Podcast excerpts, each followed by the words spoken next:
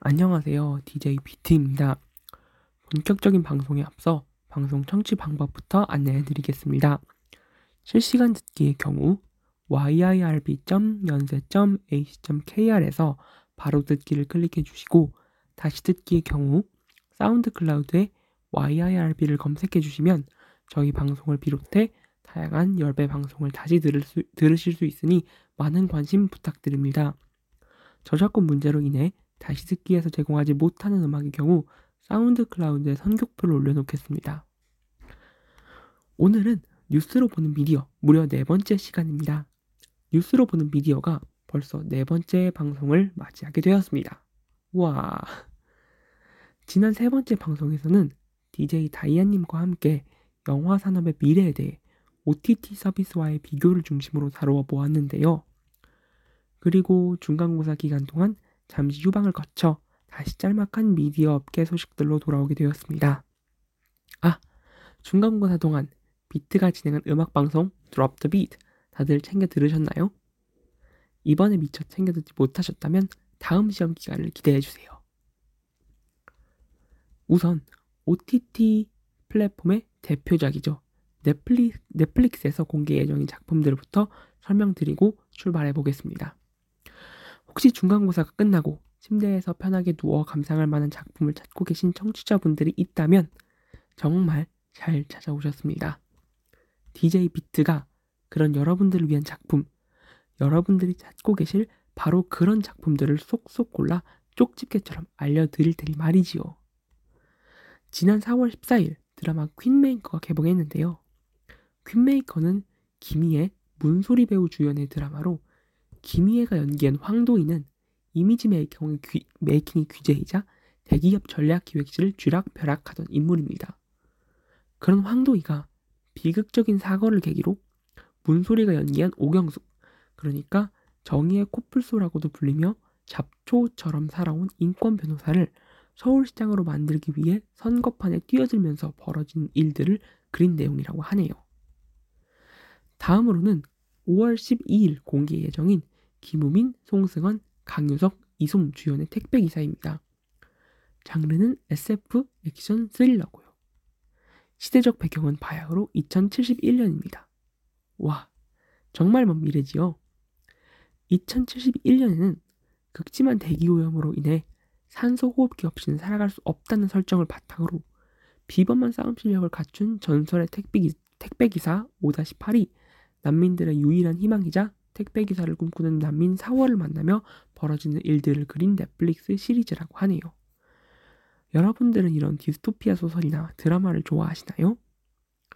사실 저는 이런 작품들을 그렇게 선호하는 편 아닙니다. 밝고 재밌는 작품들로부터 긍정적인 에너지를 얻어가기도 바쁜데 굳이 칙칙한 작품들까지 챙겨볼 필요가 있나 하는 생각 때문인데요. 그래도 택배기사는 시놉시스 자체가 너무 흥미로워 한 번쯤은 꼭 시간 내서 보고 싶어지는 작품이었습니다.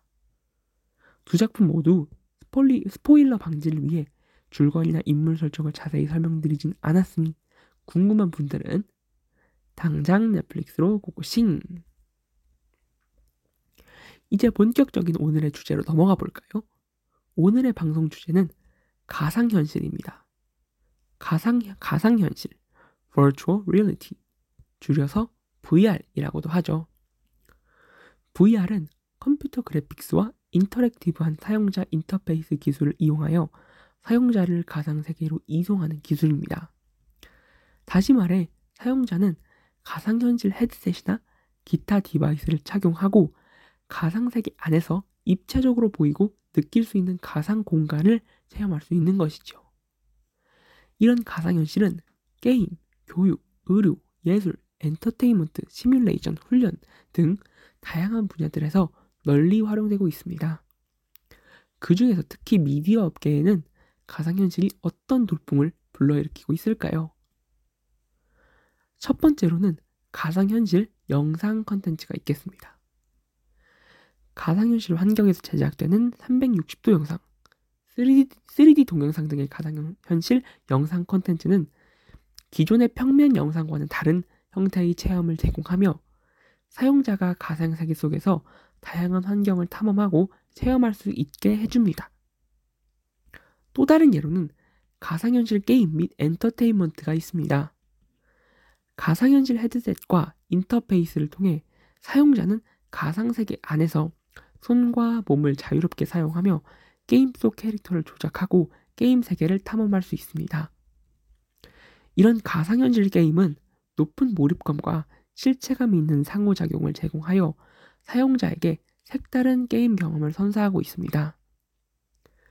게다가 가상현실을 통해 실제 세계에서 불가능한 경험, 예를 들어 우주 탐험, 고대 유적 탐험, 환상적인 판타지 세계 탐험 등도 구현할 수 있어 게임 컨텐츠의 다양성 또한 제고할 수 있죠. 한편 가상현실을 이용한 가상 콘서트, 가상 테마파크, 가상 실감 체험 등의 엔터테인먼트 컨텐츠도 미디어 산업에서 큰 관심을 받고 있습니다. 사실 가상현실이 접목된 게임들 중 대표적인 게임에는 그리고 대중적인 인기를 끈 작품으로는 나이언틱의 미 포켓몬고가 있습니다. 포켓몬고가 출시될 당시 국내에서는 지도 데이터 반출 문제로 인해 해당 서비스가 순조롭게 제공되지 못했습니다.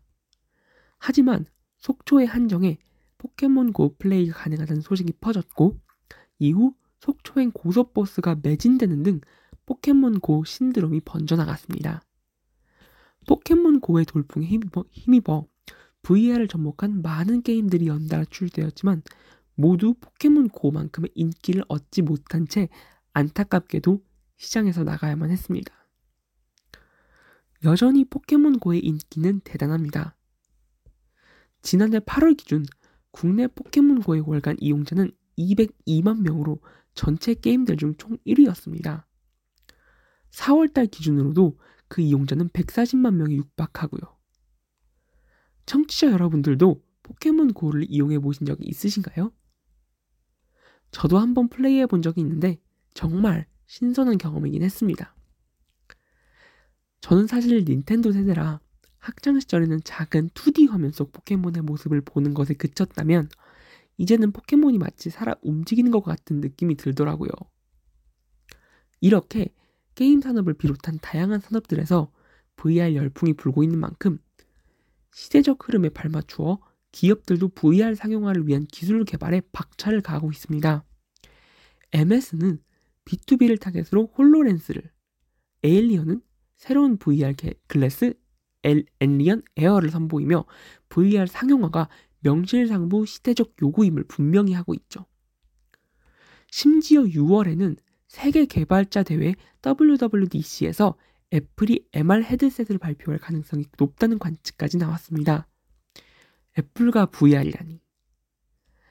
개인적으로 애플 제품들을 많이 활용하진 않지만 이 소식에 열광한 친구들이 몇몇 떠오르는군요.